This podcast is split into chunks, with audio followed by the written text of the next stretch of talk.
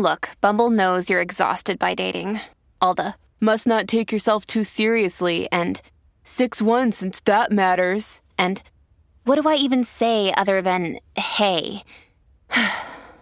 well, that's why they're introducing an all new Bumble with exciting features to make compatibility easier, starting the chat better, and dating safer. They've changed, so you don't have to. Download the new Bumble now. Another day is here, and you're ready for it. What to wear? Check. Breakfast, lunch, and dinner? Check. Planning for what's next and how to save for it? That's where Bank of America can help. For your financial to dos, Bank of America has experts ready to help get you closer to your goals. Get started at one of our local financial centers or 24-7 in our mobile banking app. Find a location near you at bankofamerica.com slash talk to us. What would you like the power to do? Mobile banking requires downloading the app and is only available for select devices. Message and data rates may apply. Bank of America and a member FDIC. When you need mealtime inspiration, it's worth shopping Kroger, where you'll find over 30,000 mouthwatering choices that excite your inner foodie. And no matter what tasty choice you make, you'll enjoy our everyday low prices, plus extra ways to save, like digital coupons worth over $600 each week. You can also save up to $1 off per gallon at the pump with fuel points. More savings and more inspiring flavors make shopping Kroger worth it every time. Kroger, fresh for everyone. Fuel restrictions apply. If you want to listen to this episode or any of our episodes ad free, you can do that now. Head on over to Patreon, click on the ad free level. You get all of our bonus shows that you've been hearing so much about, plus every single day Monday, Tuesday, Wednesday, Thursday, and Friday. You can listen to this episode or any of our other episodes at the same time, ad free over on Patreon.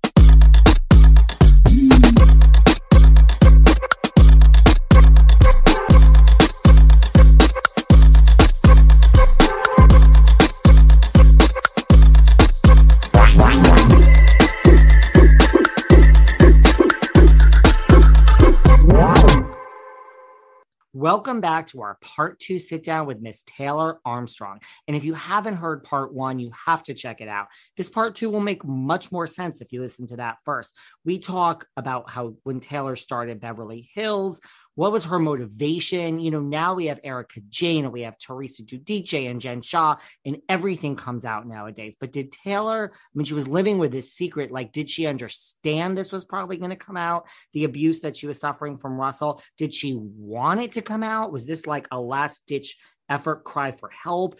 What happens when Camille Grammer kind of outed this on the show and she denied it? Does she regret that? I mean, we go deep in part one and set this all up. So you have to listen to part one. And now a continuation, our part two, continuated sit down chat with the one, the only Miss Taylor Armstrong. I pretty much cry every time still. And I think I cry because you almost made me cry just now. Um, I cry because I'm sad for that girl who spent so much time. Like I said, I look at it as another person, really. And I think about knowing that anyone else could allow that many things to happen and that much torment to happen. And then anytime I talk about my daughter, you can just bring on the waterworks. And surprisingly, it still, it still has that effect on me. Well, if you cry here, you won't be the first person to cry in the Behind the Velvet Rope podcast. So we we allow that. So you eventually filed for divorce. Do you and then right, so you, you filed for divorce, and then shortly thereafter, Russell committed suicide. Correct. So then I I mean, do you this is neither here nor there, but do you go there and say, what if he didn't commit suicide? Like, were you really leaving? I was definitely leaving by that point, but I will say a really sad moment in that journey was when I was laying in the recovery room at Cedar Sinai with my mother and my best friend who had been on this long roller coaster with me. They were sitting with me in recovery, and I was kind of in and out uh, on morphine, but I looked up and he came into my recovery room with roses. And I was scared. And of course, my family was scared.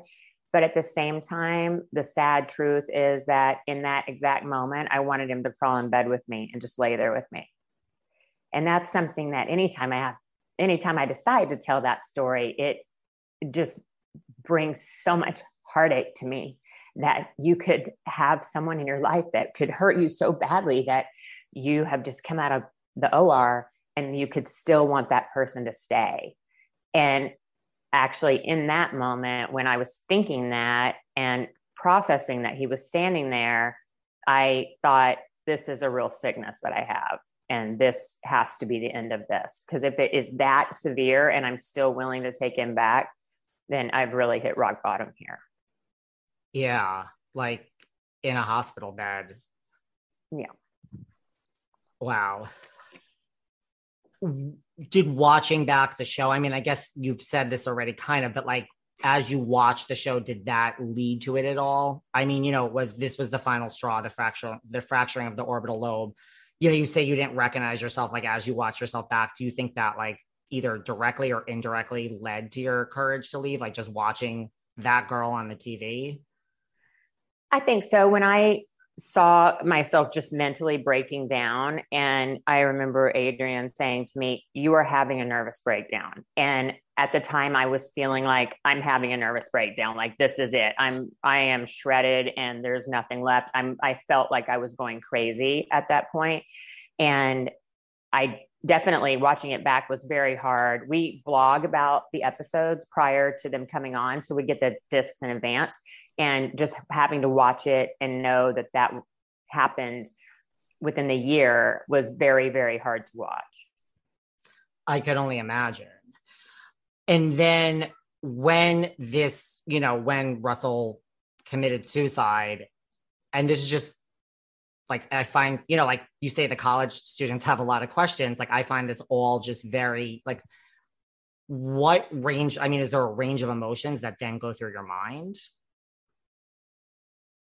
In the moment that I found him hanging, um, I can't even describe the myriad of emotions. I mean, of course, shock is the thing that I think of most. Um, and where it didn't even seem real. I was so in shock that I thought, I don't even know if this is really happening. And after all I'd been through, you know, I was such an emotional mess anyway that it was even hard to process. But, you know, the 911 tapes are out, unfortunately, in the world. And it's just such a traumatic thing to know what that moment was like. I can't even really describe it, except it was a combination of fear and shock and uh, everything you can imagine. Yeah. And then I imagine your thoughts also then turn to your daughter. Correct. My daughter was with me. Um, she was in the car with my assistant. And so when I was in the street and hysterical and finally had a moment to wrap myself around the fact that my daughter was in the car with my assistant. And I just immediately went into a panic mode about how to get her out of the area before all the emergency service vehicles came and the police and everything else. I just knew it was going to be such a complete disaster and it was going to be so terrifying for her. So that was my next focus. And the minute I got her down the hill to safety, then I could go back into worrying about everything else, all the ramifications and the shock of it all. And then, like, when the shock of it all wears off, is there then, you know, relief? The next day, when I woke up, and I have to say, I had such a great group of friends around me. They spent the night at the house. The next morning, they were there. My friend Wendy Burch from KTLA was standing out front, managing all the media and paparazzi and everything, trying to stave them off. And I had two of my girlfriends were laying in bed with me. And I think everyone was just thinking, as cracked as they'd seen me over the last year, like this was going to be the end of it. You know, this isn't going to be the end of her. So they were really guarding me a lot. Um, but when I first woke up, I thought this didn't really happen. And it was just so unfathomable to me to think that this was reality, pardon the pun. But um, it took a few, probably a few days to really have it sink in and to even get emotional about it. It was like I was a real deer in the headlights for a while. And then you're emotional just because of a lot of things, but then is there that like relief? I don't know if relief ever really sat in for me. Um, I do remember a couple of my girlfriends saying, this is the best thing that could have happened for you. And when they would say that, I would feel horrible about that, you know, that I don't want to feel like this was something good for me, you know, but as far as a protection standpoint is what they meant. And that took me a while to think. I, I was really fortunate because often in domestic violence cases, the majority of the time when murder suicide occurs that is has a history of domestic abuse. So in recognizing that more and more and being so thankful that my life and my daughter's life were spared i guess in those moments i was somewhat thankful. But of course i wasn't thankful that someone lost their life. Right. That all makes a lot of sense. I mean no one could blame you for having this range of emotions. I mean it's a lot are you able to now like as you travel across country like you wrote a book you speak on this all the time like are you able to spot you know characteristics like if you're out you know hanging out with friends or at a dinner party like are you able to spot things? Like okay i see something here I definitely think I'm more aware of um, watching couples and how they interact. And if you see a couple like arguing in a restaurant, you know, you can tell like if it's over something stupid, like their kids or, or if it's something more real than that. And watching season one, even watching the interaction between um, Russell and myself, I saw so many unhealthy things, and that was on camera. So it was real evident to a lot of people just by seeing that. And as season one was airing, a lot of people were speculating like they have problems. There's got to be something going on because you could just tell it was awkward when the two of us were together. Yeah. The wait is over. That's right. Season five of The Kardashians is here. Just when you thought life couldn't get any faster, they're punching it into overdrive. Kris, Kourtney, Kim, Khloé, Kendall, and Kylie are back and continue to defy expectations in all their endeavors. So get ready to go behind the glitz and glamour of the most iconic family on television. The all new season of The Kardashians premieres May 23rd, streaming on Hulu. This summer, the world must answer one question Why has no one made a popsicle that gets you high yet? That's right, it's summer, and it's time for you to get your hands on America's new favorite product, Danksicles. 20 milligrams of THC in two great flavors, the latest and greatest innovation from IndaCloud. Is IndaCloud the greatest company to come out of America? Maybe. But what we do know for sure is that IndaCloud is the best way to get dispensary grade cannabis delivered directly to your door, 100% legally. Yes, they ship legally to all states. No medical card needed. Whether it's vapes as big as your head, flowers you won't find in your mom's garden, or of course, popsicles that get you high as. What are you waiting for? Go to indacloud.co slash spring24 and get discreet delivery on top shelf THC products. Head over to indacloud.co slash spring24. That's co, not com, to snag 30% off your first order. You know, everyone always asks me like how I deal with the internet trolls, like all the listeners who have something to say about the housewives and leave negative comments all day on Instagram.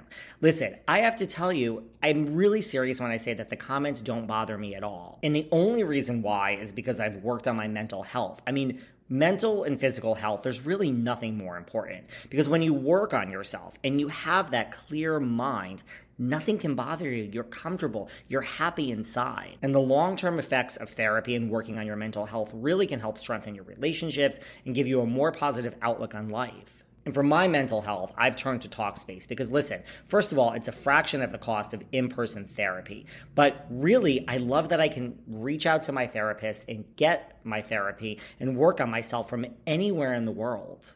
You don't have to wait for an appointment or go into an office and their licensed therapists are trained to handle just a variety of specialties. As a listener of this podcast, you'll get $100 off your first month with Talkspace. To match with a licensed therapist today, go to Talkspace.com.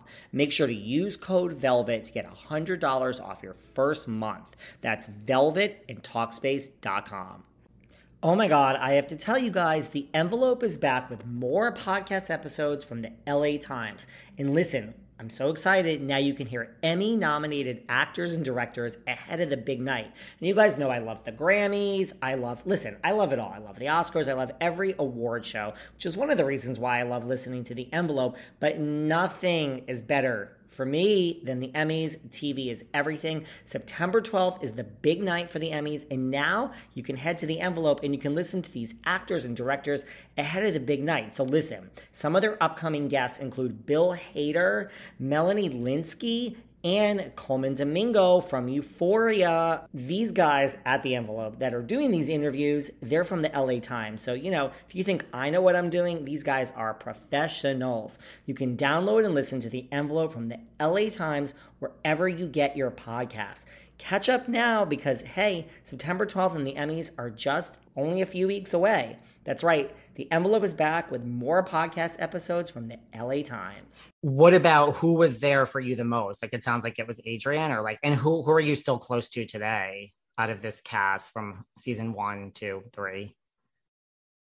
I would say that uh, Kyle and I were the closest after everything. Um, we had and how, how it was have had a great relationship, and we had our little girls and she and I lived about three streets apart. So during that time, I wasn't leaving the house much. And I remember one night she and um, Lisa came over and Ken came and I had dance party on Xbox 360 for my daughter, you know, because since we're stuck in the house. And so she would come do dance party and Lisa and Kyle had a dance off at the house. And so that's at least one moment that we were had a little bit of laughter during all of it. Um, but definitely Kyle and Lisa were there for me the most. Adrienne and I had a lot of tension in our relationship toward the end and toward the finale because at that point I think she was so fed up with the roller coaster that, you know, I, I hate him. I love him. I hate him. I love him. And you got to go with me. You have to hate him when I hate him and love him when I love him. And she was just completely fed up after so many years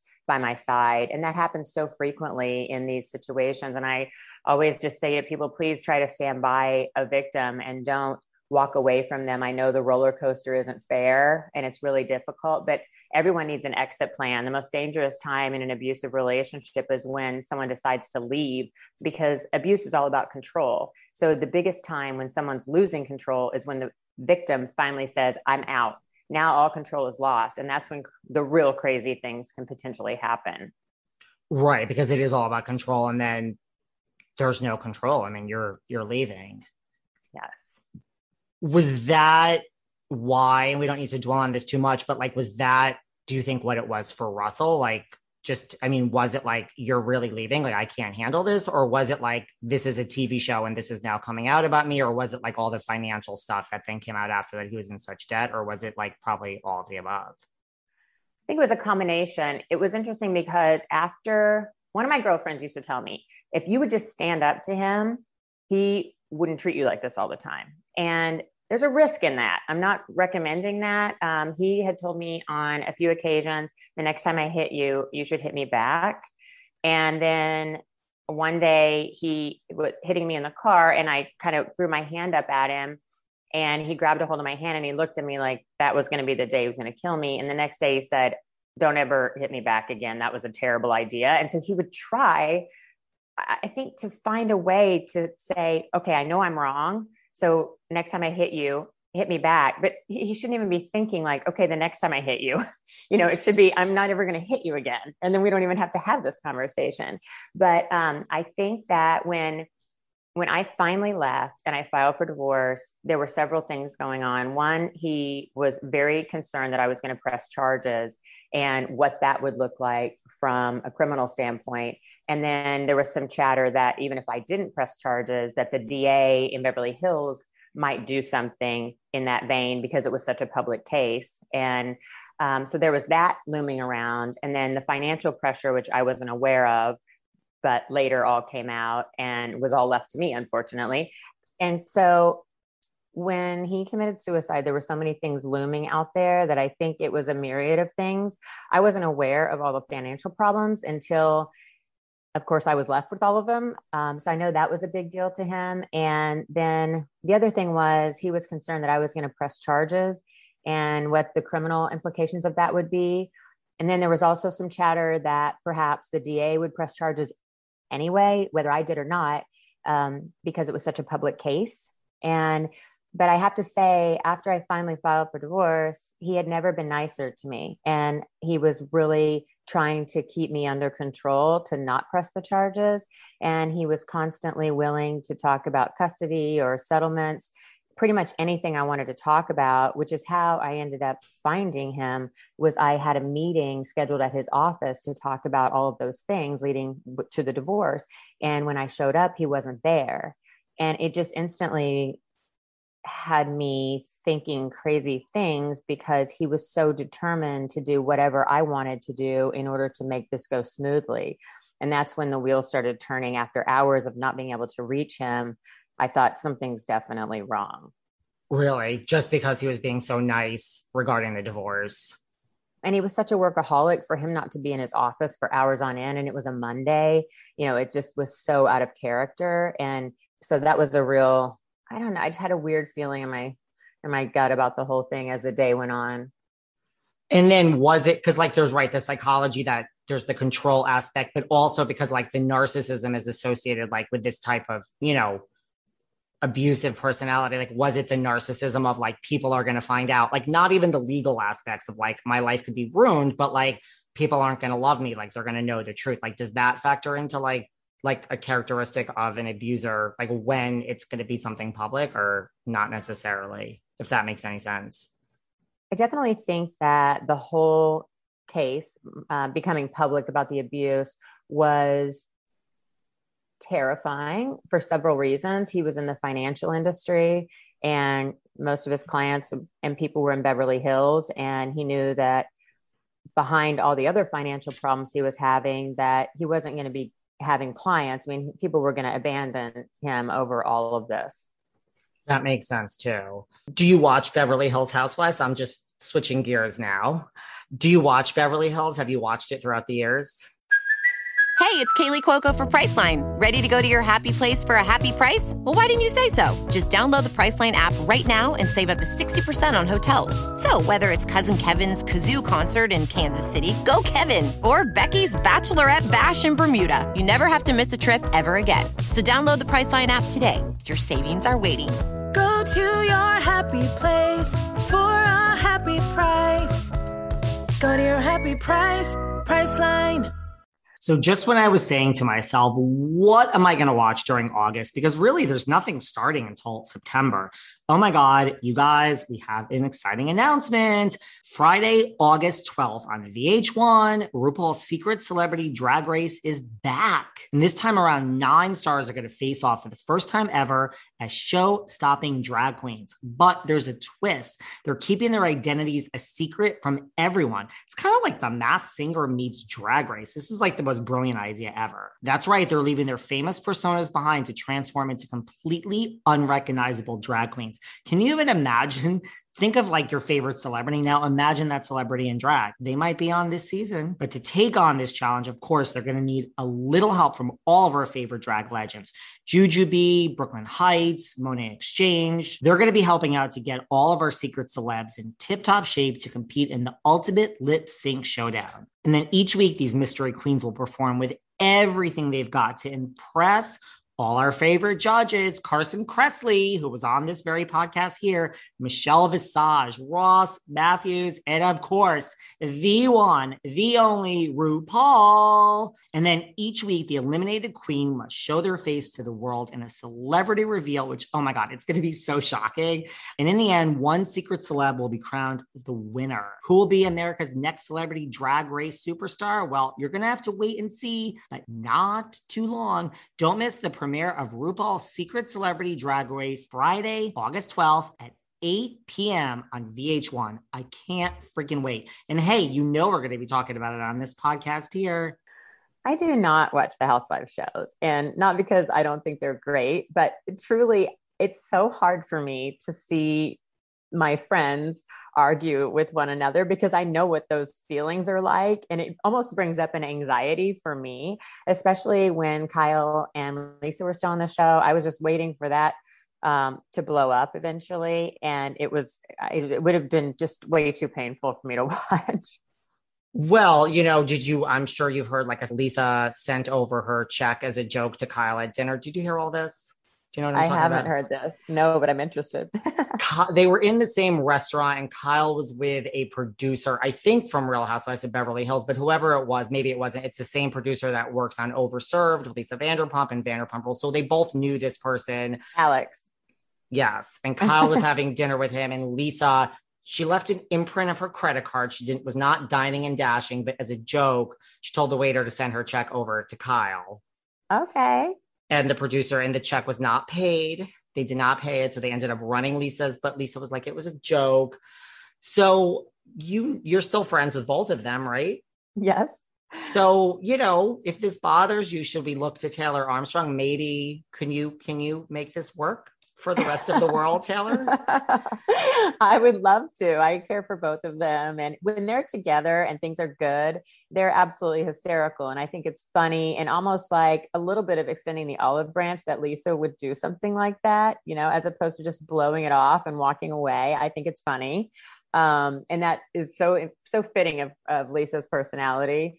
Um, but when they're together and they're good, they're great. But, you know, it's hard to have two queens It is hard to have two queens. I mean, have you ever thought of like just, you know, staging a like, I'm going to have dinner with Kyle and then you, you know, you just bringing them together without telling the other one and there you are? Or do you think that would backfire on Taylor Armstrong? I oh my gosh, it sounds terrifying. I don't know. I like it. Part of me likes it. I'll tell you what. Sometimes we say on TV, or used to say, uh, the producer in me thinks it's a great idea. The human being in me finds it terrifying. Whose wrath would you be more afraid of at that point if neither of them were happy to be in this restaurant? oh my gosh. Um, uh, probably Lisa. I don't know that I would push her buttons as as much as I could probably push Kyle's a little bit more. I would be afraid to be on Lisa's bad side. Yeah. what about, you know, how do you feel about, you know, because to me, even though you don't watch it, you know, you hear things that happen in Beverly Hills. You know, in the beginning, if you look at like your seasons, the first few years, it wasn't just like what you were going through and with Russell, but like, you know, Kim and Kyle, that's real sisters. You know, Kim's alcoholism came out. Like, these were real issues.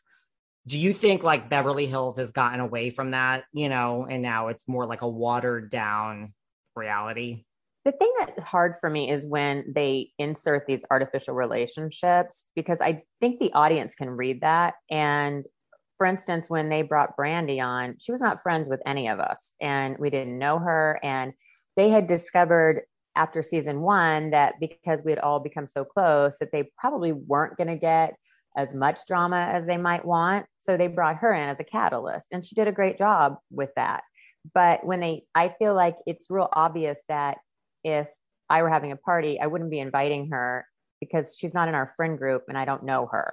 And so some of that bothers me. So, what you're saying is it was relatively authentic during the time you were there. You were friends with everyone, but then you have people like Brandi Glanville. The thing that's hard is when you are such close friends, you don't want to hurt one another and the conflict is very emotional. And i think that is why our seasons were so realistic is we really cared for one another. And i know me personally it's you can't really hurt me if i don't care about you. And i think that was this the whole system that worked was that all of us really cared. And that's what made the tension so high and the emotions so high. And then in season 2 when they inserted brandi in the mix and none of us knew her and none of us had emotions about her. And she was such a catalyst for disaster all the time um, it lost some of its authenticity. And i see that with a lot of the other housewives shows where the feelings don't seem like they're really real. Do you are you like aware when like because Brandi always seems to get herself in the press these days still. She's still talk I mean like were you aware like in like the whole like Denise and Brandi thing and did they sleep together or did they not Denise Richards and Brandi were you aware of all that that was going on I know you don't watch religiously I heard a little bit about it and it just like it's such an eye roll for me because it, she just consistently needs to insert herself in stuff because she wants to be relevant. But who knows? I think Denise is such a sweet person and I don't know her well, but I don't believe a single word that comes out of Brandi's mouth. So I I really doubt any of it to be true. She just always wants to be in the middle of things. I was like, and now Denise has moved on. She's left and she actually left on her own. So, I mean, I don't necessarily blame her.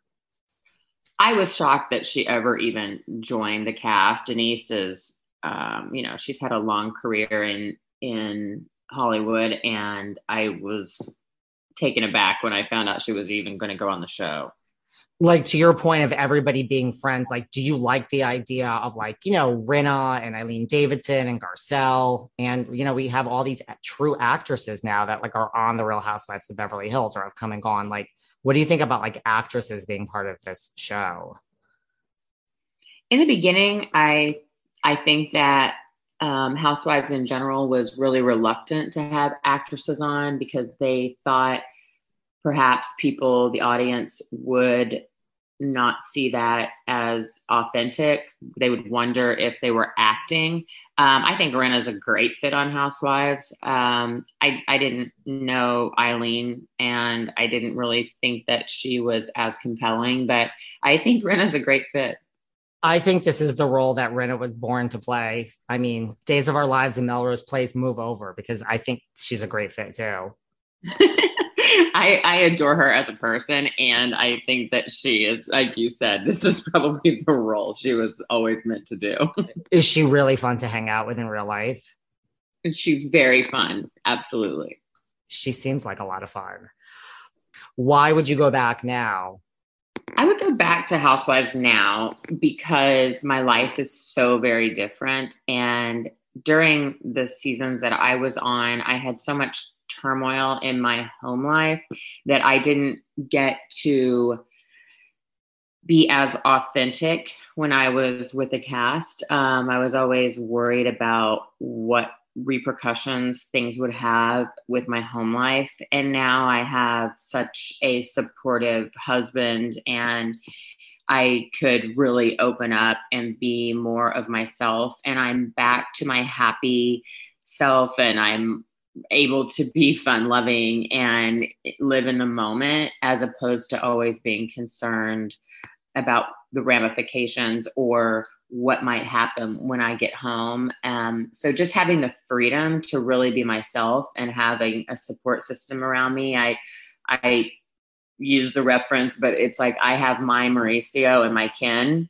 like Lisa and Kyle have, and having that to go home to, um, I believe makes all the difference in how I would behave on the show. You mean if you go back, we may not see any new cat memes with Taylor Armstrong?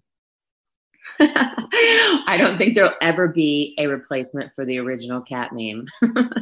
I don't think so either, Taylor. I, I don't think there's going to be any housewife meme that will ever replace that particular Taylor Armstrong cat meme. but we would see we would see a different Taylor. So I think I'm I'm all for that, right? If if if you went back.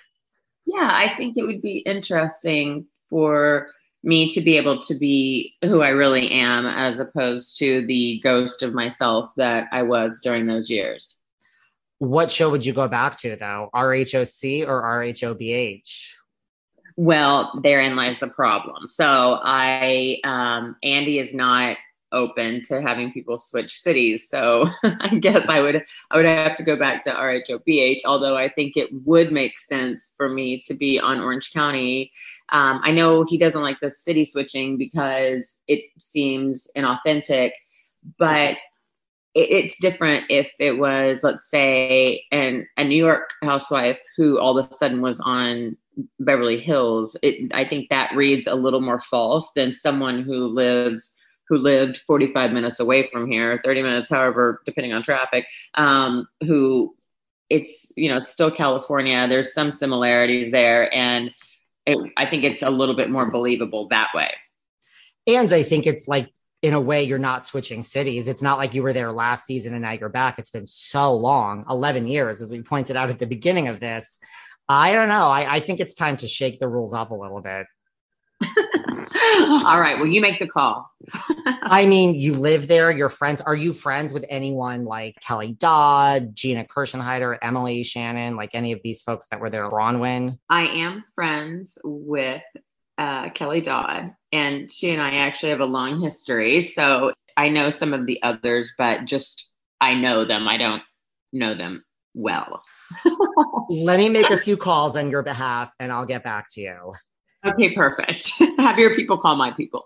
I will. Looking back, would you what advice would you give to Taylor Armstrong 2010, you know, signing up to join Real Housewives of Beverly Hills, like knowing what you know now?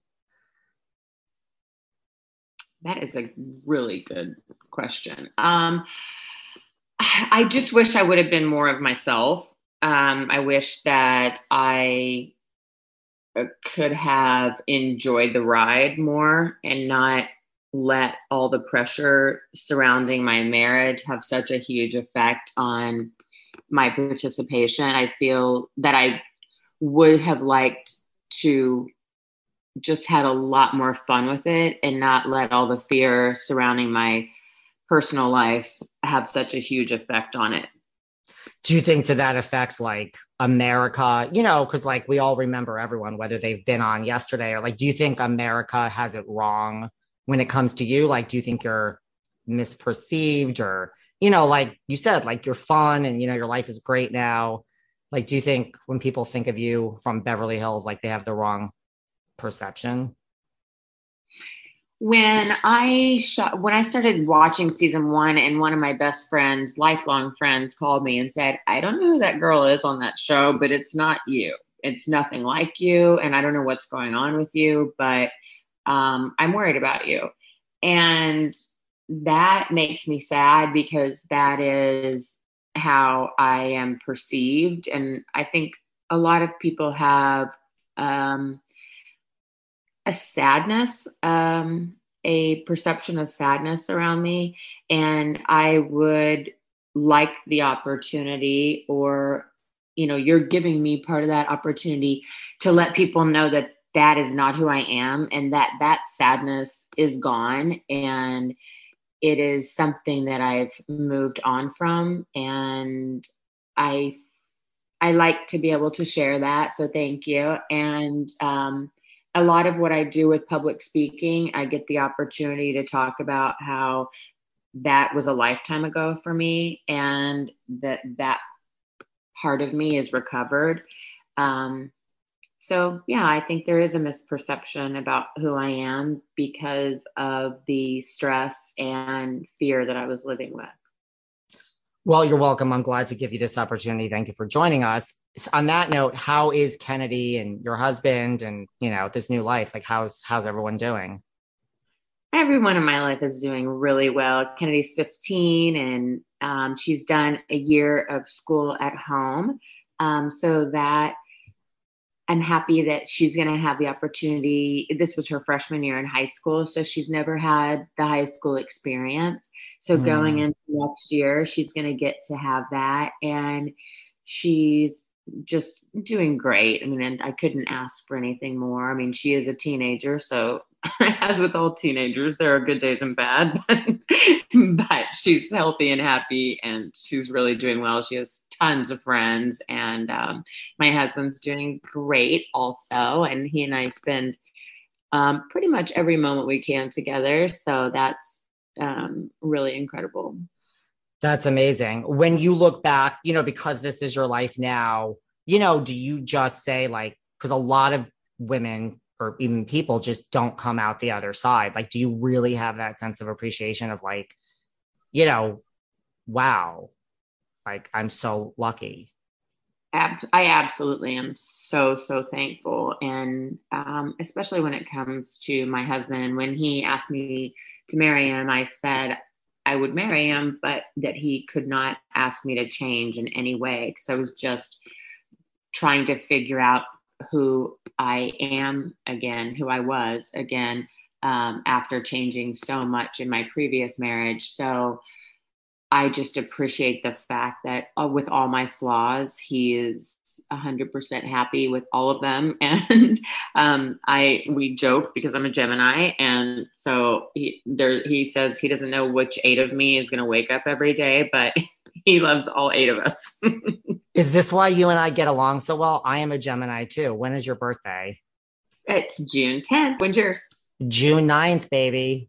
What? No way. I just met someone the other day who was a June 9th birthday. Wow. Okay, that is why we get along so well. I love Geminis. And my I... husband is a Libra, and Libras and Geminis get along really well. So I'll just chalk it up to the, star- the stars.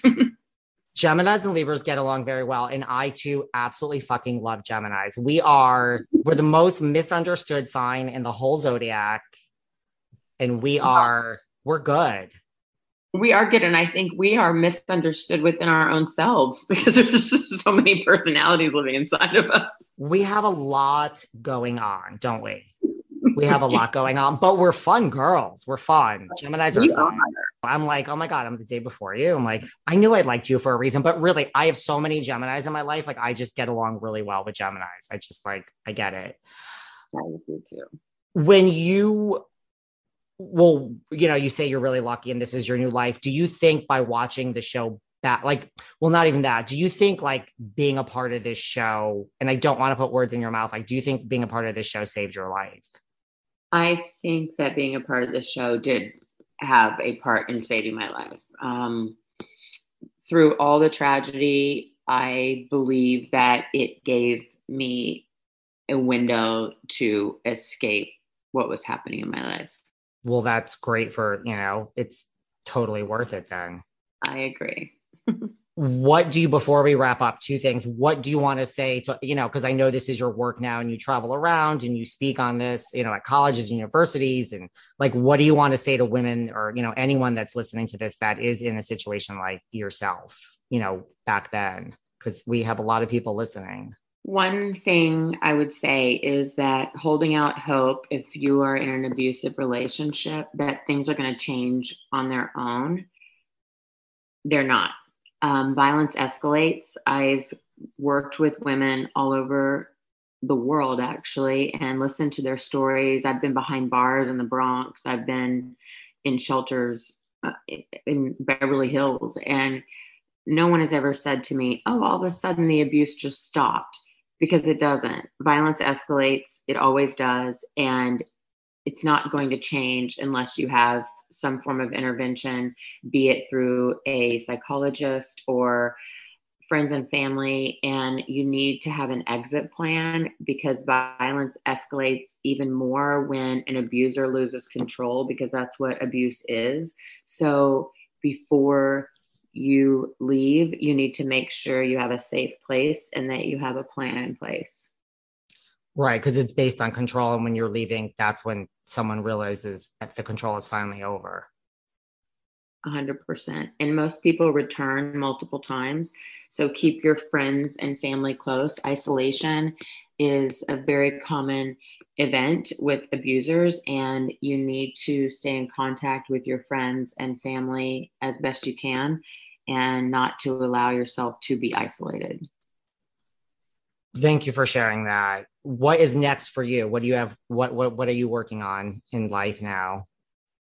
So I am involved in a new project. It's Women Helping Women, and it's for women to make money from home.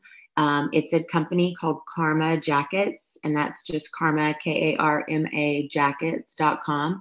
And it is home parties with really cool fashion and women can make money and take care of their families and do it all from home.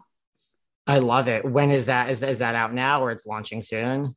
It is launching soon. We're finishing up everything um, the middle of June, so it will be out. Uh, there is a website up currently, but I'd love for women that want to make some money to go to the site and get involved. I love it anything else you want to share with us today? Anything else I didn't cover? I like to give people a chance at the end to bring up anything I did not. You know, I think it's been really fun, and um, I hope that people enjoy our podcast together. This was great. I really appreciate all your time. We will hang when I'm in the OC. We'll you know, me, you, and Lynn, I'm sure we'll get into some trouble. I'm looking forward to it. It'll be You know, fun. Everything trouble always starts out as fun. Isn't that what they say? yeah. And like, you know, and we're two Gemini. So, and I don't know what Lynn is, but you know, the two of us are all you need. It's fine. We'll we'll make it. Thank you. Where can everyone find you on social media? you know, I'm an, a Twitter girl at Taylor Armstrong. Um, we talked about the fact that my Instagram has been so crazy, uh, messed up, but um, I do Your have at, at Taylor Armstrong on Instagram also. So at Taylor Armstrong, that's me. Amazing. I really appreciate this. Keep in touch. You're the best. Thank you for sharing everything and being so open and honest. Thank you, honey. Okay, take care. Bye. Bye. Thanks for listening to yet another episode of Behind the Velvet Rope. Because without you listeners, I would just be a crazy person with voices in my head. And if you like what you hear, subscribe, subscribe, subscribe on Apple Podcasts under Behind the Velvet Rope. And when you're done subscribing, feel free to leave a five star write up review because the write up reviews actually count. We read each and every one of them. We post the best ones, and the reviews really help our shows keep going. And we really appreciate everything you guys say, especially the positive ones. And if you want to find us online, we're at Behind Velvet Rope on Instagram. We are at David Yontef on Instagram. We're behind the Velvet Rope on Apple Podcasts. Or head on over to Patreon because you know what? There are just some things we can't talk about here. So for our bonus episodes, go to Patreon and type in Behind the Velvet Rope. And if you still aren't sick of me and you want more David, go to Cameo and book me on Cameo. And you can ask me anything there. I'll answer whatever you want. And I have a bargain basement price of $10. Thank you guys. See you soon.